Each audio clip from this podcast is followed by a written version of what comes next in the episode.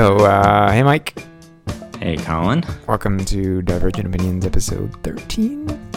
13, yes. All right.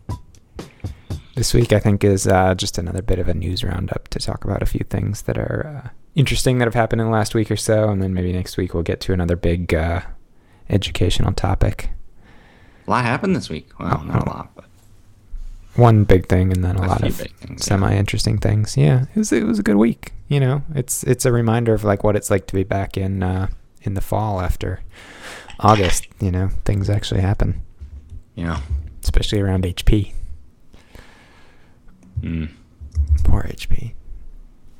Um, can I also say, I I know we don't, don't need to get into it, but uh, let me just say again, and if they'd ever like to sponsor our show, we'd welcome it. But I really like Linode. I'm really happy with them. yeah, we're in the process of switching our site over now. Yeah. And it's just been, you know, flawless from their perspective. Their support's been super responsive, like responses on tickets within minutes and just easy and functional and yeah, I'm gonna feel so much better once we've moved over to these guys um, with the new the new setup we're doing. Should be good. So, um, yes, We don't definitely need to recommend them. any more about that. No, Okay. they're good. So Final Cut X 1001. X1001. Right. Yeah. So first off, let's talk about the version scheme because I was sort of surprised about this, but it does. You know, Apple's got this problem um, that they've had for about a decade now, which is that they put an X in their products that they think you should pronounce as a 10, that people pronounce as X, and then sometimes Apple pronounces them as X's as well. Um, but then it becomes very confusing as to what the version of the product is. So When have, when have they ever wanted us to say 10? they say don't they say Mac OS 10? They don't say Mac OS X. Huh. I guess sometimes, yeah. Yeah. So the problem is, what do you do when you're ready to release your next version of your product that ends in an X? It is Uh, perpetually named 10. Yeah. right. And so with with Mac OS 10, of course, they've done 10.1, 10.2, 10.3, and it turns out that's what they're doing with Final Cut Pro 10X. It's Final Oh, Cut it Pro has to 10 be an X because it's 10 after that. yeah, that's true too. It's not. But then what happened to Final Cut versions- Pro X? What happened to versions 8 and 9 then? Shouldn't it be Final Cut Pro X 801? I don't know. It's sort of like Adobe when they I don't know why they didn't just reboot and call it X01. one. Yeah, this this is Yeah. very confusing. In any case, what they've said is that um, all versions of Final Cut Pro X are 10, and that the next major release of Final Cut Pro X will be 10.1, and so 10.0.1 is sort of like a point release would have been in the old days. So, um, you know, when Final Cut 4.5 came out or 5.1, and they were you know, major releases with lots of features and, and changes and, and things like that. It was a it was a big deal, not like when 6.0.3 came out and just fixed a minor issue with you know XML or something. So what are they gonna do for a bug fix? Uh, 10.0.1.1? Or just you know maybe they don't do those anymore. Why? If there was anything, I was pretty sure we had figured out at this point. It was how to number a release. Like, why do they? Why did this problem need to get solved again in a new way? Right. Well, but you know, on the other hand, it's not like they've ever had. It's not like they've ever really run short of numbers in the old scheme. You know, I think version seven. I don't know. I don't know what seven ended up at, but not much more than like seven oh three or something. Um, and so maybe they'll just do a, you know, maybe ten point oh point two won't be as substantial as ten point oh point one. I don't know, but uh, Sure. it's But- it's a little weird. It was a little surprising when they said that. I, yeah, I mean, I guess at this point they don't really care about versioning right. because you're just going to always have the newest version. I mean, they're Right. not. I mean, there's not really going to be a way to. I don't think Apple ever plans on selling you an upgrade Right. Because that's not really the App Store model. I mean, have they done anything where you have to pay for an upgrade yet? No, I don't think Mm, so. Lion. Well. I guess. Yeah, but that's that's that's, a new product essentially. I mean, as far as Right. they, the way they think about it, and so they may do a Final Cut Pro X2 or something. Oh God. X2 10.0. I don't know. Yeah, you know, OS 10 only has a few years before they have to figure that out as well. Well, let's hope this is not their dry run for that. Yeah. Um, in any case, yeah, It actually did. It had some things in it besides the wanky numbers. yeah, it did. You should- don't want to talk about talk the about numbers a bit those a more? bit. I think it sounds really exciting. I we could look at to whether the uh, fact that it's a palindrome is meaningful about the state of Apple's support of pro customers. Mm. I guess it's not a palindrome if you count the periods, but it is if you just count the numbers. It's also binary. Okay. Uh, so yeah, so that XML. XML import export. I was surprised. Yes, you've dug into this already. You Yeah. got this. You're in. Yes, we had a uh, XML exporter in one of our products up and running within about two hours of the release. Uh, because hey, their XML schema actually makes sense, and you can generate it with NSXML, and It's uh, valid XML now. and it you know it's very nice when you're using the same tools that they presumably use to generate it to or to parse it to generate it. It makes life a lot easier. Well, it's just good that they're actually using an XML parser and not a big Right. pile of Regex. and replace or Yeah. whatever they were before. Um, so you know the scheme. First off, let's just talk about the fact that they added XML at all because I was surprised by that in general. The way I interpreted what they were saying is that they were going to do a lower level SDK and let other people decide what sort of importers and exporters they wanted to do, essentially as plugins or third party applications that ran in conjunction with the app. Um, and so when they, they just went in and added a file import XML and file export XML, I, I wasn't expecting that. Huh. I mean, that was one of the things they said all along they were going to add. Well, I thought they had said that they were going to have an, an SDK for import export, not XML directly, and I sort of figured they were going to let the industry support or you know add support for that. But Hmm, I mean, but think about how poorly. I mean, the problem with that is XML is sort of a mezzanine format. The whole idea is that, you know, what I mean, XML is the shim to get us from one third-party tool to another. right, And if Apple doesn't dictate the DTD for that, the the format of all of those tags, then there really isn't any. I mean, I guess Automatic Duck or someone could do it, but you know, if anyone does it for free, it's going to get or open source, it's going to get forked and everything's going to change. Right. And if anybody does a commercial product, it's going to segment the market between that and whatever free hippy dippy crap is out there. true. And so you end up with, I mean, what do, what do you do if you want to make a tool that imports into Final Cut? You, I guess you either support the plugin directly, right, and that's kind of what I was expecting. support But 15 flavors of XML, which is a fiasco to say the least. yeah. So, and they um they also have announced and confirmed through some sort of semi leaky, you know, people who were in meetings um, that a bunch of products are already on board, as you'd expect, like DaVinci Resolve, um, CatDV, and uh, a variety of others are going to be adding support for for XML workflows. Um, know, you know what one other thing that I was a little surprised about is that because Final Cut X is a modern application, um, I sort of assumed I, I know they use core data internally, um, but it seems like events and projects are both core data files on disk. Right. I, I was sort of surprised to find that they aren't serializing everything in XML because I just sort of assumed that that would be by default in a modern application, that you would essentially get everything you would need to reconstruct that project or that event, you know, from scratch um, in the XML, and they're they're not doing that. Um, so so far on the mailing list, the primary see- things I've seen that aren't getting passed um, mostly have to do with things like audio levels and, and a few Mhm. other things that aren't aren't passed or you know don't round trip successfully. Um, Right. and I don't know if that's oversight or a choice on their part. I mean, you know, historically, you know, one of the big issues with with XML and Final Cut, at least my interpretation was that, you know, Final Cut didn't get XML till version four, four, five, something like that. It was always Mhm. glommed on, and they never sort of ate their own dog food on it. And it was never the way they exchanged data with their other applications. Um, Right. And so it was always pretty janky. Right. And I see that's probably going to be the way it goes going forward as well. Right. Unfortunately, that that's that's sort of what I'm saying. Is I was kind of hoping that what they would do is say, you know, hey, look, we're, you know, you can import a project, and it's all XML and whatever. Right. Although part of, I mean, the hope is that they're a little more beholden to the system working now because they've sort of abdicated a lot of that responsibility for the ecosystem. Right. You know, the XML has to work because you don't round trip through color anymore. You round trip through resolve. Right.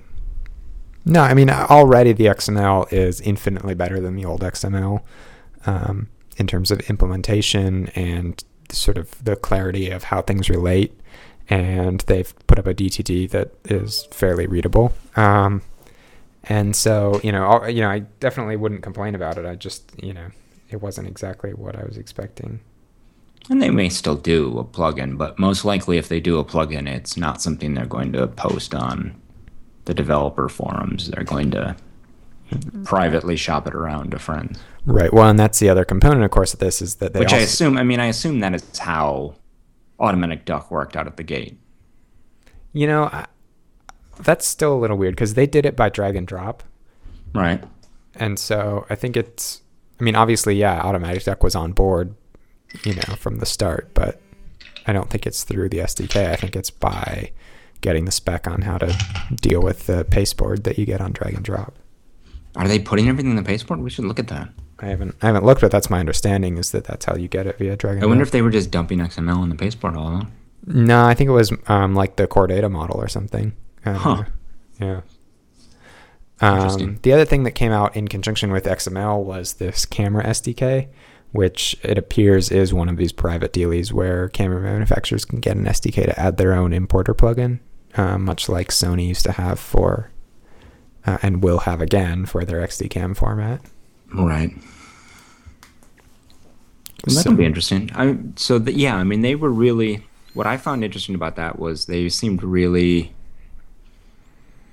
I mean they specifically mentioned camera a number of times, correct? Yeah. I didn't see any mention of just like input plugin, Right.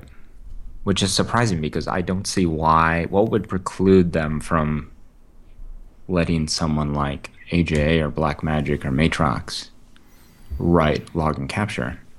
Right. Well, which I- has been one of the big complaints. You know, one of the big things missing from. yeah, and and Yes. I'm sort of They assuming that they will do that. Yeah. Um, but But it's funny that they're going directly to the camera manufacturers and not. Yeah. So that's you know it's all good news and and by and large what I've seen in terms of the reaction online is that people are pretty you know pretty excited. Obviously there are people who wanted everything all at once, but in terms of a point release two months after the initial product release, there's a lot in here. Um, Yeah, I mean, they're the people who weren't convinced before aren't convinced yet. but, But some people are taking a second look. I think um, you know the people who who discarded it out of hand without really giving it a try are now saying at least maybe I'll give it a little try. Right. Um, you know Yeah, what? so so what else? So they also added. I mean, they fixed a number of things. So they fixed. Um, well, at least came up with their solution for. Um, this the lack of tracks now. Right. Which I think is actually a really Which- clever solution. Yeah, I mean it's a great way to do it. Um, that a lot of that. I mean, most of the complaints I've seen have been around roles. So roles is this new thing they've added, which is with the magnetic timeline, tracks sort of float, um, clips sort of float in arbitrary tracks as you edit. They move up and down tracks and kind of. Well, the, the notion of tracks entirely is gone. Right. There's no implied Yeah, they con- stack. no implied similarity between horizontally aligned items. Right. So it used to be, you know, most people's workflow was you put, you know, some types of audio on tracks one and two, and you put your interview audio on three, and then you put music on four, uh, you know, five and six, and effects on seven and eight, or whatever, whatever your setup was. You would have some sort of delivery specs on how you would cut all your stuff together, and that was used to sort of streamline the process of going to your um, sound mix. That way, the sound guy got similar content on the same track, and they could sort of, you know, do global level things to specific types of media. And with the new magnetic timeline, everything kind of just dumps out of the other end. And so, what they've added is something called roles. The idea being that you tag all of your sound on tape and you tag all of your interview bites and you tag all of your music and effects with various roles, and then those roles can be used to group content later in a sound mix. I think you can actually during the export you can Yeah. target what tracks, and that's true of like the like render out to to QuickTime as well, right? Yep. Yeah, you get a lot more control over how roles are exported, and you can spit them out as separate files and and do all kinds of things with them once you've tagged your content that way. And so that's nice. I mean, I think that's a good. I think that's a really good solution. I like that in a lot of ways better than how Well, it used to be. I mean, I think it's it's a really elegant way to deal with the problem they were facing, and actually makes life easier than the old way in a lot of in a lot of regards, without sort of forcing. Right. I mean, it's a little bit harder to sort of scan your timeline Right. for stuff. Although there's I mean, also in the some same way that, that editors like to, or then you know, in the same way that your sound effects guy, or your sound mixer guy liked having these things in different tracks, so that it was easy for them to, you know, if they needed to check all of the interview bites, it was easy to do because you knew where they all were. Well, the Yeah. nice thing is you can actually turn roles on and off and flag them in different ways visually as well. So if you just want to, you know, highlight the the dialogue tracks, you have a way to do that within the the timeline, for lack of a better word, itself. Right. But you end up doing it by color, not by Sure. Yeah. physical locality, Yeah. which is which is sort of a trend in general with Apple. They don't like they don't like physical locations connoting things anymore. I Right. don't know why that is. Hmm. They don't like spatial organization. I mean, that's true in the Finder now. It's true in everything. I don't know. Um, other, you know, semi-interesting things. Um, they announced it as adding support for XSAN. What they really mean is they added support for any shared storage. Um, XSAN being their own brand of shared storage, but this also includes network drives or third-party SANs or anything that you can that So you what can did they what did they have to do to do that? Well, I mean- what changed? you know, the primary change is that they added a locking mechanism um, to prevent two people from having the same project open at the same time. Okay. Um, and so they had, you know, didn't have that before, and so they just completely prevented you from storing projects on the SAN You could store media on the SAN but not projects and events. Now you can store everything on your SAN and you know, media can of course be contained in different, in multiple different projects. Um, but you know, just like with old Final Cut, only one editor can work on an actual timeline at the same time. And if Right. you, I mean, I mean, the really nice thing now is that timelines are such a discrete object.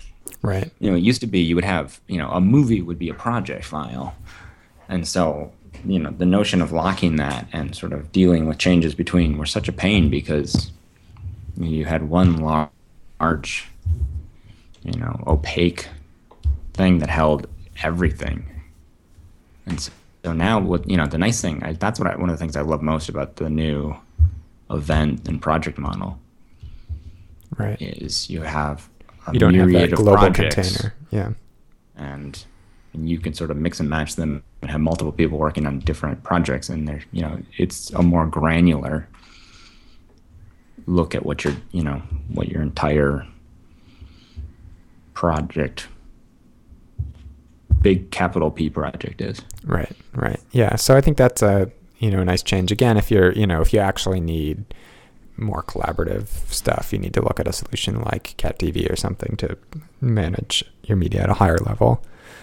But this is you know again takes a nice it takes a little issue out of the the mix and at least gets you back to where you were with Final Cut 7 with you know the added benefit that it probably works a little bit better. yeah Um, I mean all in all I I think those were the big talking points right um, oh the they, they mentioned they're going to be doing output Yeah, they mentioned in 2012 you'll get multicam, which I'm just surprised how many people that's important to, but it is seemingly just a huge number of people. And then um, real video output, not sort of second monitor mirroring output, which will be very interesting to see how they implement, given that uh, there's no hardware framework for them to do that right now. No public hardware framework. Right. And so it's a question of whether that's a feature OS 10 is going to gain or whether they're going to do it.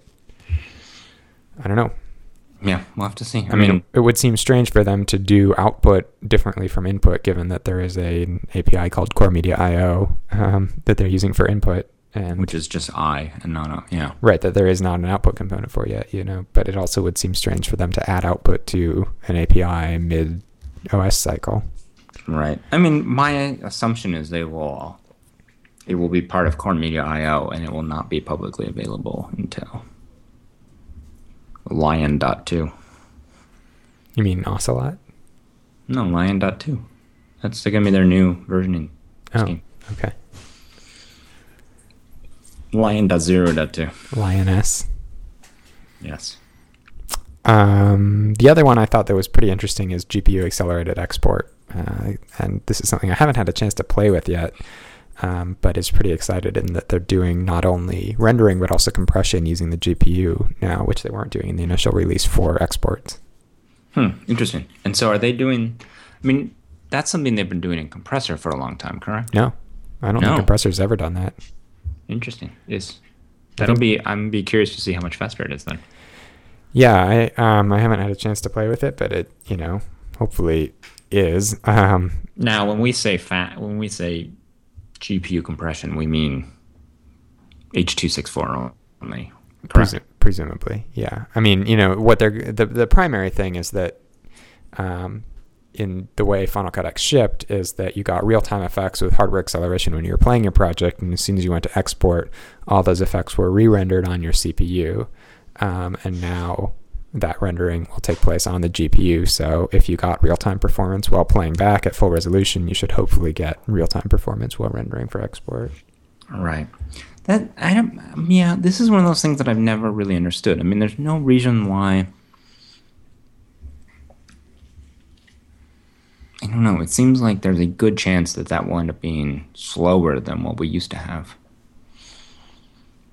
Maybe not. Yeah, I don't know. Um, you know, one change that is is a potential negative with that is that it has to happen in the foreground. You can't do background exporting with GPU acceleration turned on. You can't.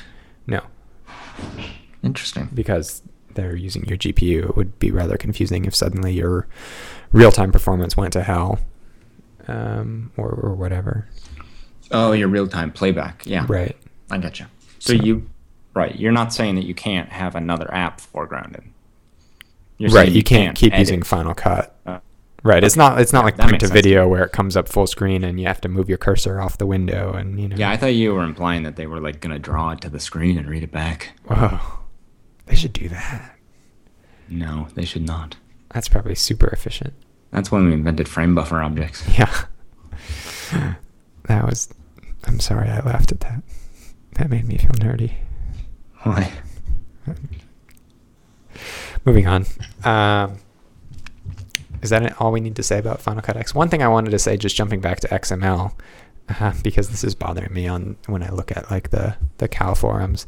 Uh, XML is just because different apps say they support XML does not mean they can read each other's XML. And so all the people who freaked out as soon as this came out and said, I tried to open an XML I exported from Final Cut 7 and it didn't work. So obviously there's huge bugs in this. It's, it's- that's not the point.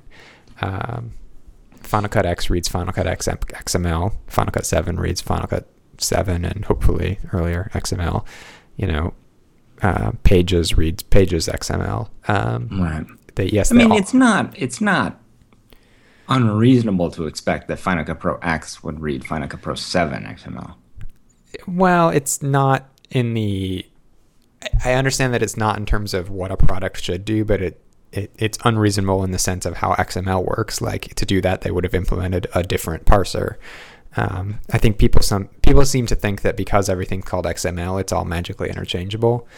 Um, XML is just a way of you know serializing data, um, and there's there's nothing about it that sort of magically makes it interchangeable between different apps without those apps specifically supporting the the formats and sources and things like that. So Right. s- stop being mad about that. Right. Yeah, that one I understand. Ugh. You're just more tolerant of people. That's That what people be. always say about you. You're so tolerant Yes. of people. It's true. Moving on. Uh, Intel Ivy Bridge Yeah, this is the new chipset Intel's coming out with uh, next year shopping sometime. around right Yeah. now, Um, and they have made um, some updates to their onboard GPU. So they have what's called Intel Integrated Video, right? That's the name, right. right? Yeah. yeah, Sure. which is their um, integrated graphics. Sorry, it's their on the CPU, you know, video card essentially. The idea is the low end machines as well as you know higher end machines on Mac when you're running them in low power mode. Just use this mini GPU built into the into the CPU, which handles you know graphics and until now it was you know it was essentially limited to like a 1080p signal um couldn't really drive a monitor larger than that Well, no, they can drive uh, a 27 inch.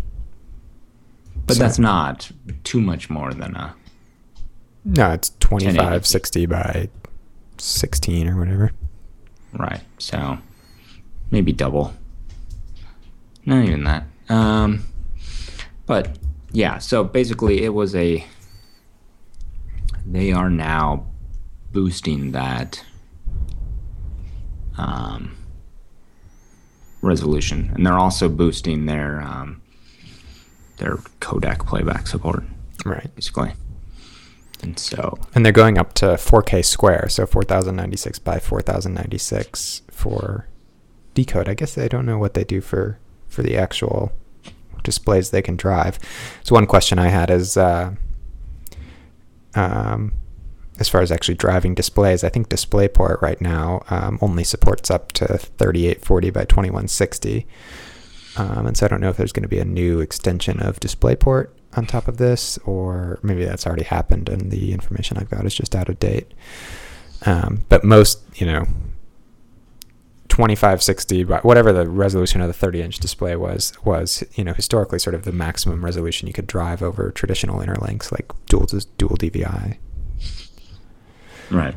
Um, so it's, I mean, it's interesting to see in the cheapo graphics that you're getting from Intel, um, especially since this sort of comes as standard with all of the different, uh, well, almost every Mac now ships with this Intel graphics in some form or another, um, whether it's, you know, the only GPU or not. Right. So I think the point is that this is not designed to drive. Um, what what would a 27 you know is not designed to drive 50 inch desktop displays. This is dri- designed to drive double density.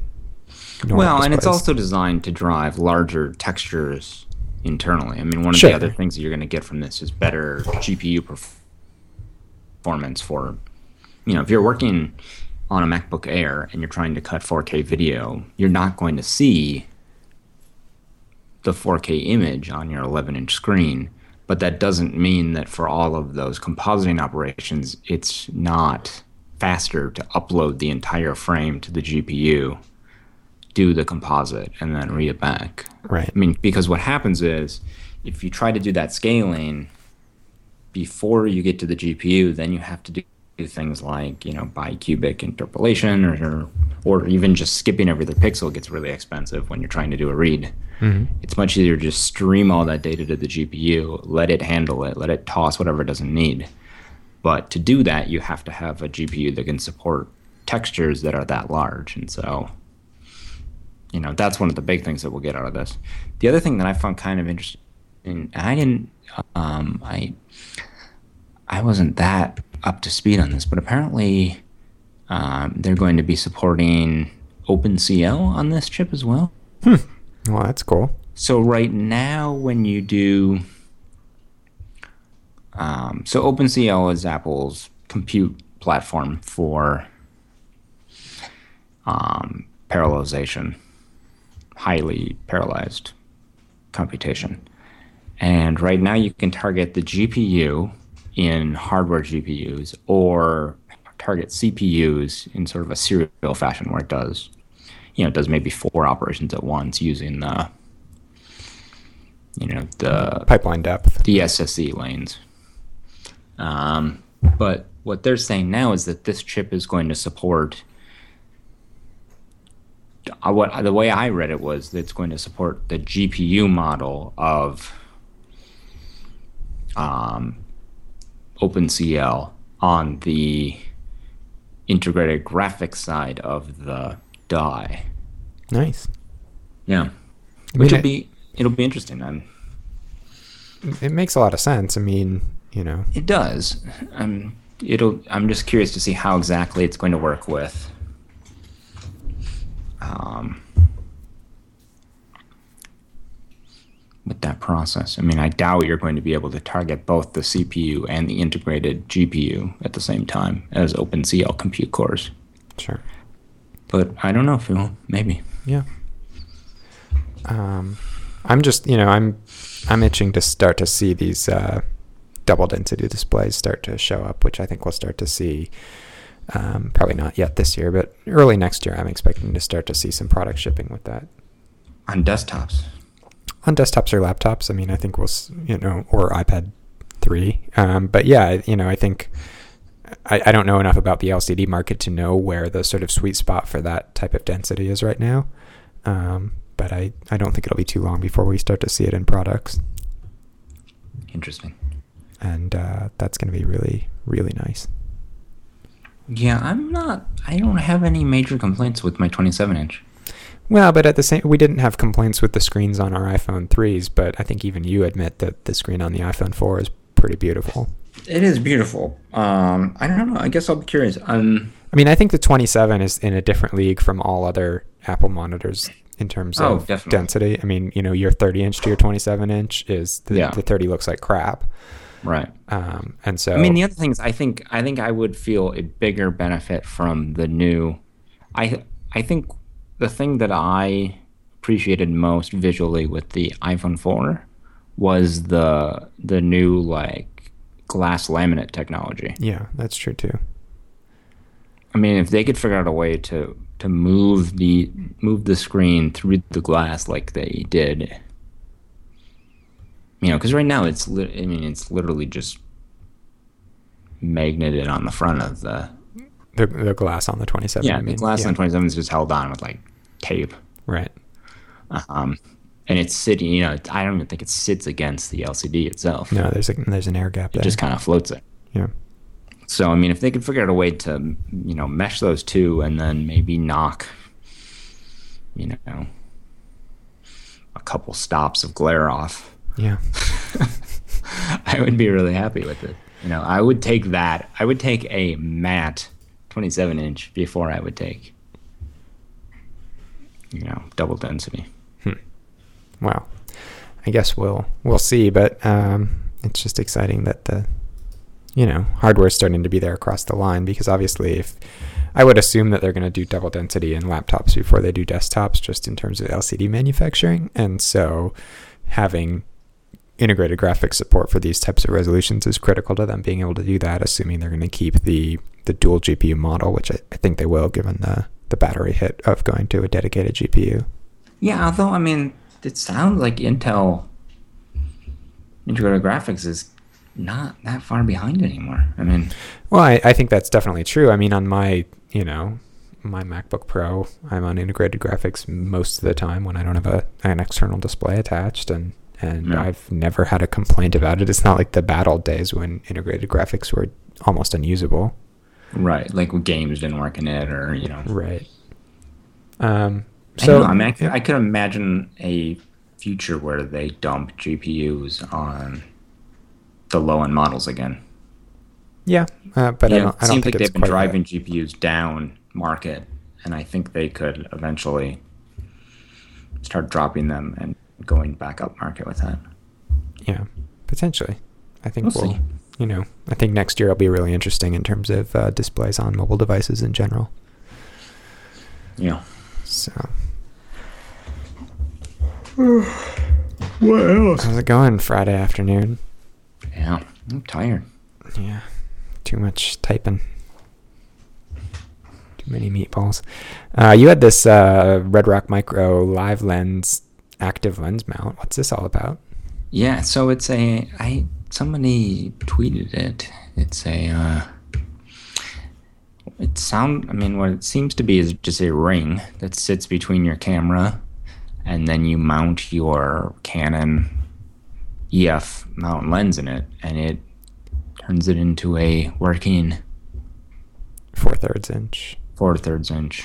You know, because all of you know most of these cameras now, except know, there's some way to put uh, you know a 35 millimeter or four thirds lens on the front, but there's the thing is no one's no one's added the electronic hooks to you know Right, get and so you have to do get all the autofocus and auto everything to spin up. Right. and- so people have done all kinds of hacks, like where you put the lens on the cam- on one camera, set the f-stop, and then move it to your actual camera. Or Right. But this, it sounds like it. I can't figure out if it.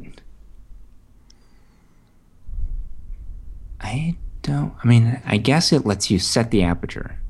right, I don't think it allows you to. Mm, I mean, does it let you autofocus and such? I don't I think don't so. think so. I think the only thing it does right now is sets aperture, Right. which I mean, Yeah. that, that's that's the biggest thing because you know a there's lot no of, aperture ring on right on a lot of these lenses. lenses, yeah. But Um, I mean, it's foreseeable that in the future we get, you know, data back from the camera in order to push autofocus and such, sure. which would be great. I mean, if they can get, if they can get this relatively cheap glass, you know, to do things like autofocus, and Right. then you know, then it becomes sort of a workable solution Yeah. um, compared to what it is, you know, now. right. Right. Which is artsy. Right. Um, no, I mean, I'm- yeah, it's. I mean, it's cool. It's you know 450 bucks, which is not much, um, especially compared to you know what cameras with this type of quality used to cost. Um, you know, to be able to throw a nice piece of glass on a really nice camera uh, is a. It seems like a, they're going to probably move quite a few of these. Yeah, and I just like you know I like to see Redrock. They seem to be making more and more difficult products. I guess Right. you know like the you know things that require real engineering. Um, you know, I guess I mean I guess they started with their lens adapter, which was you know a working piece of equipment, but you know for a number of years most of what they were doing was you know Lego type. You know they were doing manufacturing rails and such, but gauges It wasn't. Yeah, it was all adapters and rails and such. right. So it's cool that they're getting more. You know, they did their like follow focus iPad app thing, which was really kind of interesting looking. And uh, you know, this seems like another cool product. It's Yeah. it's fun to see them get into this market. Yeah, definitely, and and obviously they're they're finding success since they've been around for quite a few years now. They're, yeah. So, uh, you read any good email lately? Good segue. Because So- the see uh, someone from ARRI, what it- what was he? He was the VP for was- market development. Right. Yeah, apparently he's been reading some good email, just not his own. He's been reading Yeah. the email of uh, a guy from Band Pro Film and Digital, and So yeah, so this is a story that came out this week. Uh, a guy named Marco, Michael Bravin, um, who works for ARRI now. He used to work for Band Pro. Well, actually he he's since left ARRI as well. Oh, he has. Yes, um, to start his Um, own company. But he was after he left Band Pro and went to work for ARRI as a VP. Uh, according to, I believe the FBI or the Justice Department. Mm, someone. um, he was still checking his email at Band Pro and his boss's email, the R- CEO's. Right. He had the password for his boss's email and kept logging in and checking it, and apparently, you know, may have used some of that information for something. Um, it's We assume that part's not doing clear. something with it. Yeah.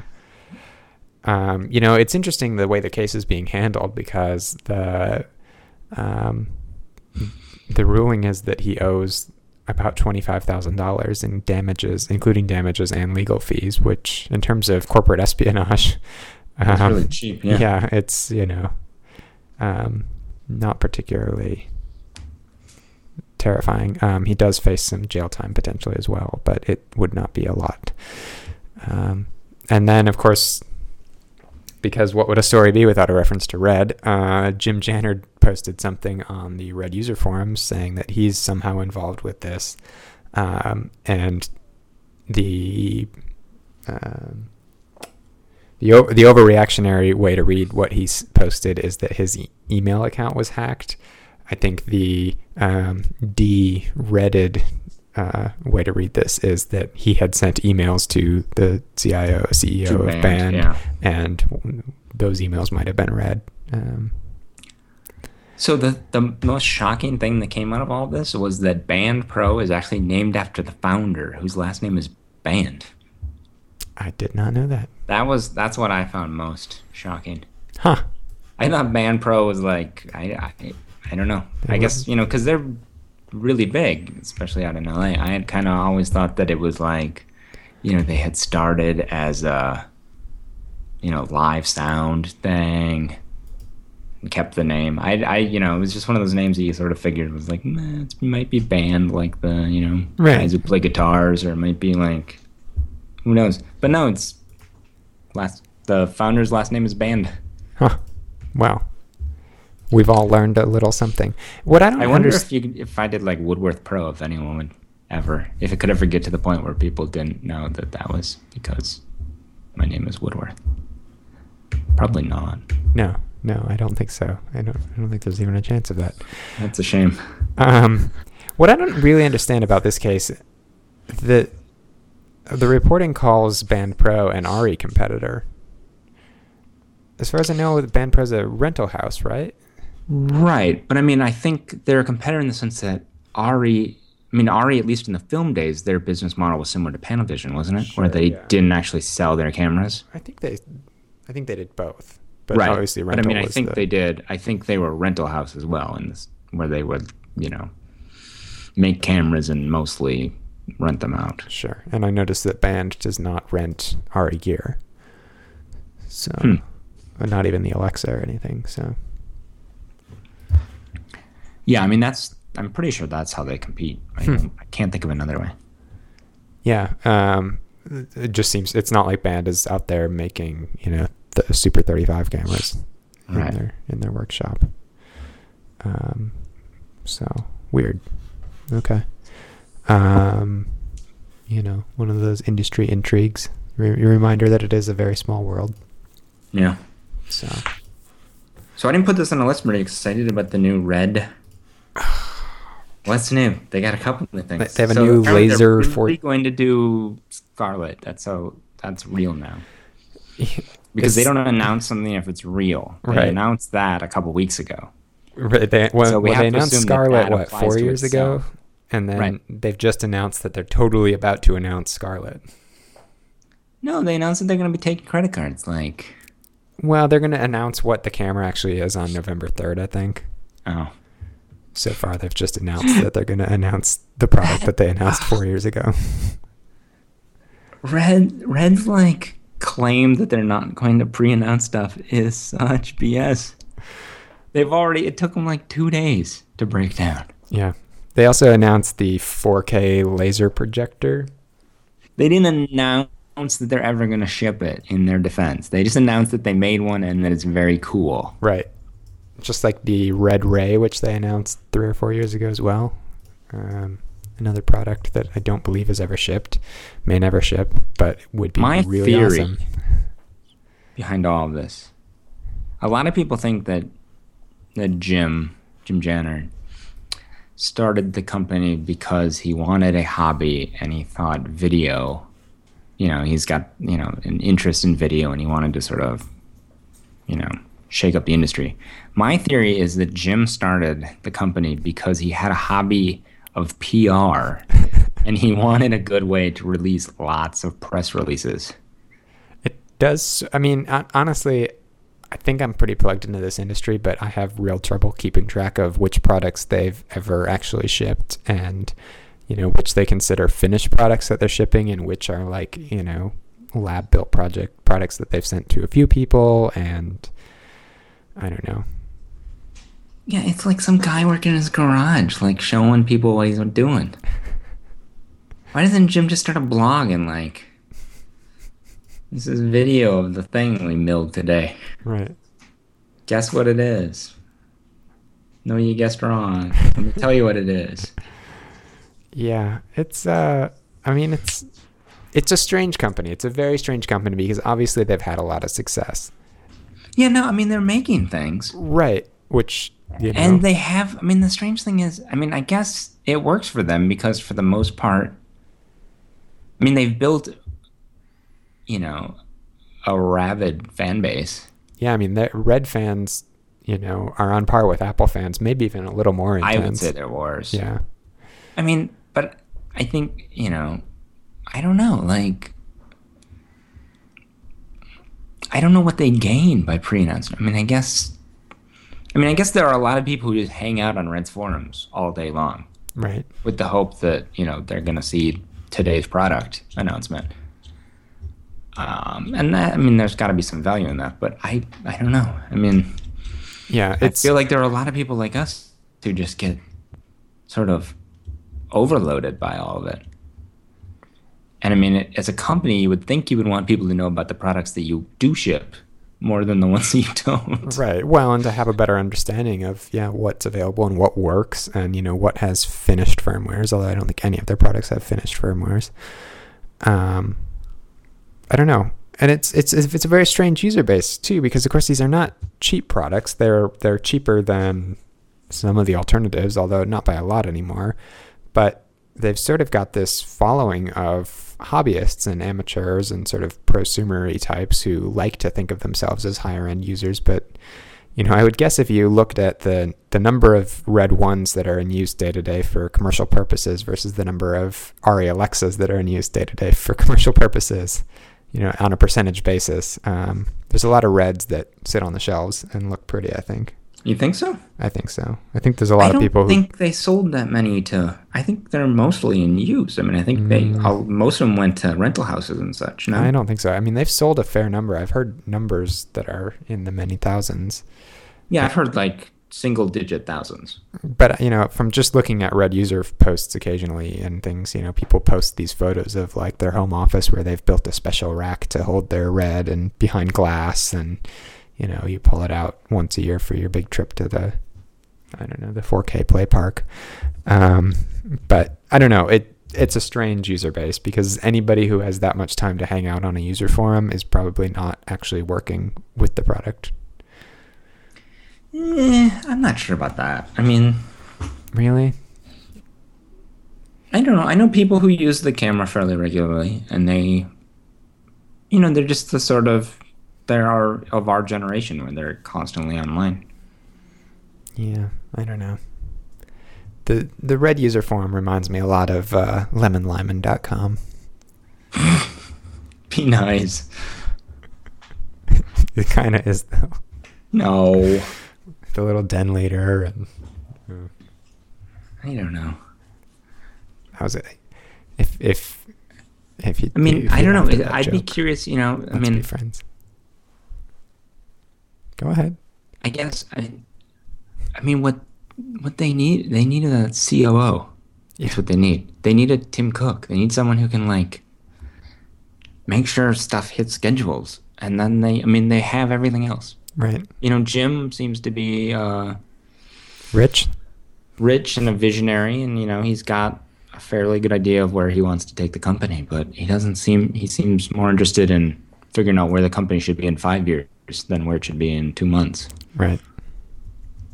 I don't know. They need a. It's sort of like uh, you know, a number of their appearances at NAB and things have been sort of last minute affairs like, oh wait, should we be there? And and then they've sort of scrambled to put things together. It's just unfocused. Yeah. But the cameras, I mean, they're cool. They're, They work. You know, they're you know, I as we've discussed before, I think that the the time of 4K being a defining factor is past, but uh, I think they're you know it's a credible camera and it it is great for certain needs and less great for other needs and good for them. No. You know, it moved the industry forward at at a pace that it probably wouldn't have otherwise. Yeah, I mean that's the big thing that it did. I mean, we have to thank them for that. They uh, they definitely lit a fire under the normal camera manufacturers, the larger camera manufacturers. Yeah. So, uh, anything else before we get to our? Mm, do we want to mention the laser projector? I don't know. They announced a thing that they might ship someday. I don't know what. What else is there to say about it? I don't. I guess that's it. It's a projector made out of lasers, but I don't think they're the first ones to do that. I was trying to figure out how that would work. Well, it's just you know you scan and you have persistence Oh of no, vision I or something. yeah. I mean, everyone I've. I mean, the problem that I've heard, uh, you know, because I the only place I've seen lasers, laser projectors used is in the like sub micro, right, the the Pico Pico, projector. projectors. Yeah. and the problem with all of them is that there's nothing to to persist to the Right. image. It's not like a decaying phosphor. Right. It's not a decaying phosphor, but you know, you never get that on a projector. But with most projectors, it's like throwing light across the entire image. Oh, here we go. No, no, Entire no. scan. It doesn't work like that. How does it work? The video signal is introduced to the laser beam by an acousto-optic modulator that uses a photorefractive crystal to separate the beam at distinct diffraction angles. The beam must enter the crystal at a specific Bragg angle of that AOM crystal. A piezoelectric element transforms the video signal into vibrations in the crystal to create a diffraction grating. So it's not scanning, it's projecting the whole frame. You sure? Yeah. You sure that's not just for steering the laser? Oh, I guess I could keep reading. Let's see. A rapidly rotating polygonal mirror gives the laser beam the horizontal refresh modulation. It reflects off a curved mirror onto a galvanometer mounted mirror, which Yeah. provides the vertical refresh. Right. So all that does is modulate the intensity or the color. Right. Yeah. So it still scans like a regular, Hmm. like a CRT. And the problem, I mean, the problem with the Pico ones, and they're not as bad because they don't fill your uh, peripheral vision. But the big problem with with the few laser projectors I've seen is that with nothing to persist the image, they're really painful to look at Sure. because if you blink or if you move your head, you know how you get that like strobing when you move your head in front of. Mm-hmm. Yeah, it's really and like peripheral vision is horrible with those little projectors. You can easily see the, the sort of scanning pulse.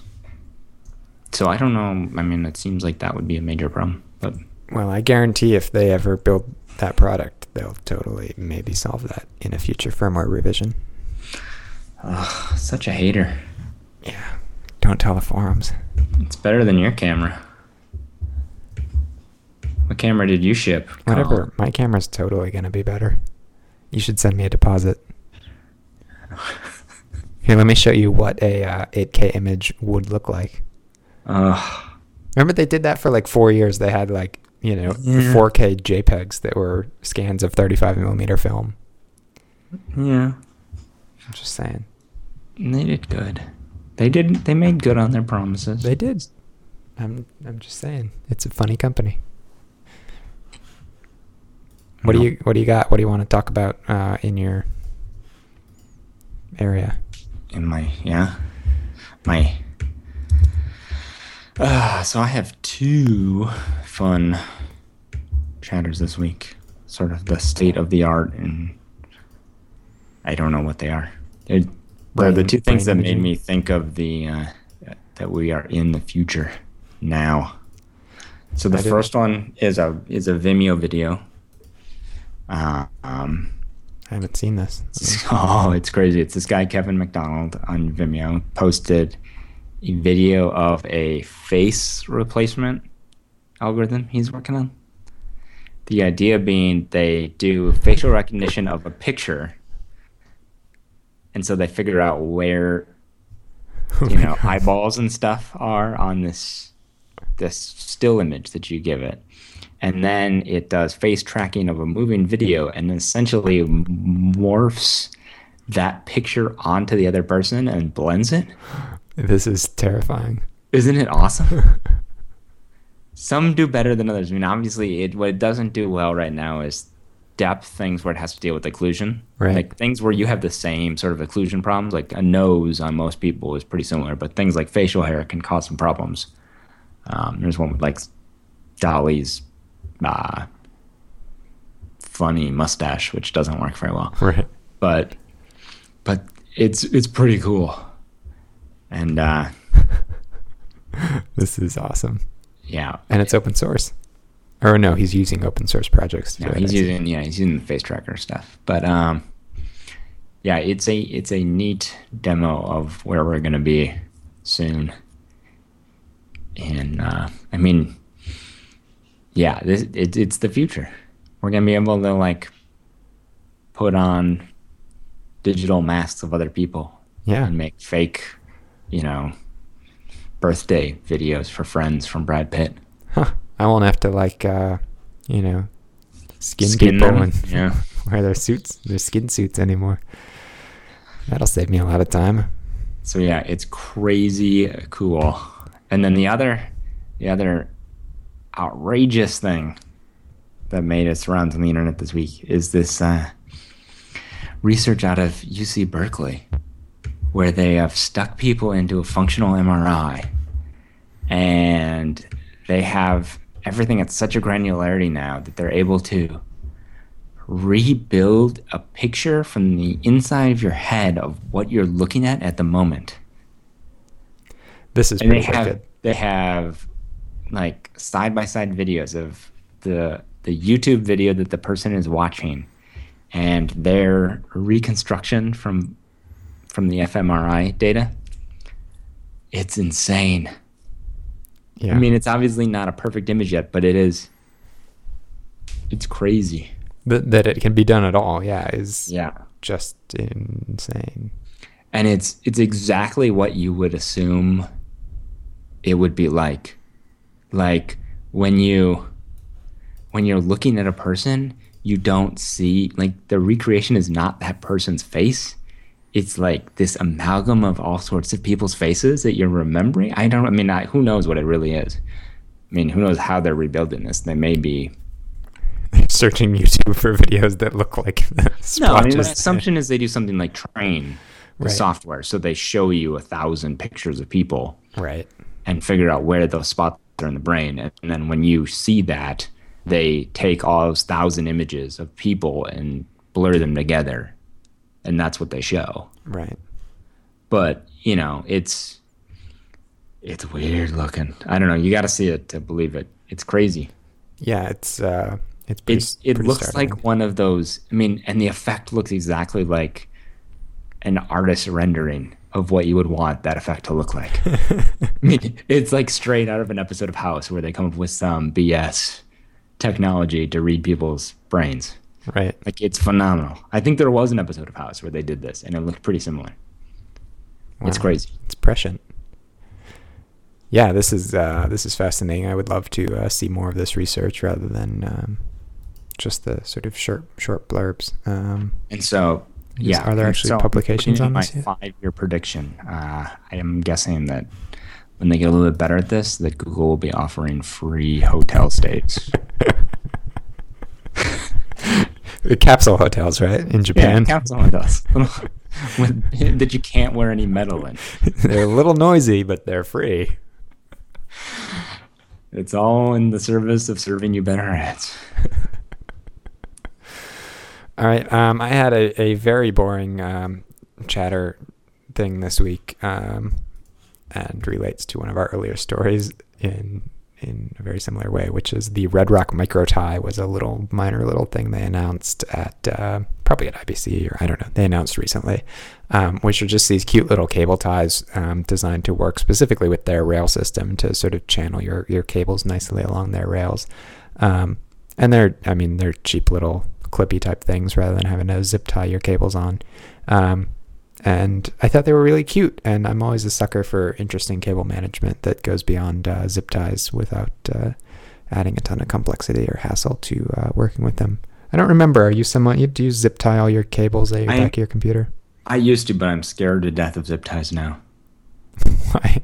Because I went to that sim that Oh, SMPTE yeah. thing where the guy from uh, Belkin, not Belkin, Belkin? No, No, he was from one of the like scammy companies, wasn't he? no, he was from the big one. The big one's Oh, Bel- Belkin? Belden. Belden, yeah. Yeah. He was from Belden and he he had like uh you know, like 3G um spectrum analysis of signal loss when you put a zip tie on a cable. It's very scary. So no zip ties now, mm. and you lay all this is like harmonics. I understand like I taught how the cable works and you're actually changing the capacitance of the thing and Sure. oh Yeah. causes reflection. I'm not What does it do to the image quality in your digital checksummed stream? it's all fine until it stops running, Colin. Okay. So, at some distance, on the order Yeah. of kilometers, your SDI Oh, cable. none of those. Those, those. It's crazy how short it's getting with some of these higher bandwidth things. They're like right up against the edge of the technology now. Hmm. What's uh, 3G's limit? I mean, HDSDI on you know 1.5G can run for for quite a distance on good cable. I think. I mean, they're. I think they're under 100 meters now. Wow. Okay. 3G, Hmm. and that's with the nice cable. Hmm. So, yeah, I mean, it's getting to be more difficult. I don't know how you wire, you know, 30 Rock nowadays. Well, you convert it all to optical. Yeah, I guess. So, or you know, I don't know. It doesn't sound like there's a lot of wiring going on at 30 Rock these days. Oh, if you you should see. I got a tour of their facility. A friend of mine works there as an engineer, Yeah. and they've they have so much cable there. Well, yeah. They've had to take they've had to take out uh, elevators. They've like gutted parts of the building and taken out the elevator shaft so that every floor just like empties into this pit, and then they run all the cables down the elevator shaft between floors. nice. Like the entire elevator shaft is full of HDSDI. Huh. It's crazy. Yeah. Well, makes sense. a lot of gear. Yeah. They used to produce TV there. What are you talking about? What? NBC, come on. Come they on. don't they don't make TV anymore. Not much. Yeah. Oh, I don't know. I think we're done. Yeah. I've had my I've had my fill of criticism for the week. Next week uh, we'll talk about gamma. Let's get let's get serious. Let's talk about gamma Okay. and gamma. Read up on read up on Poynton. Yeah. Do your multidimensional calculus too. Huh? Uh, different project. Okay. Let's go. Talk to you next week. Uh huh.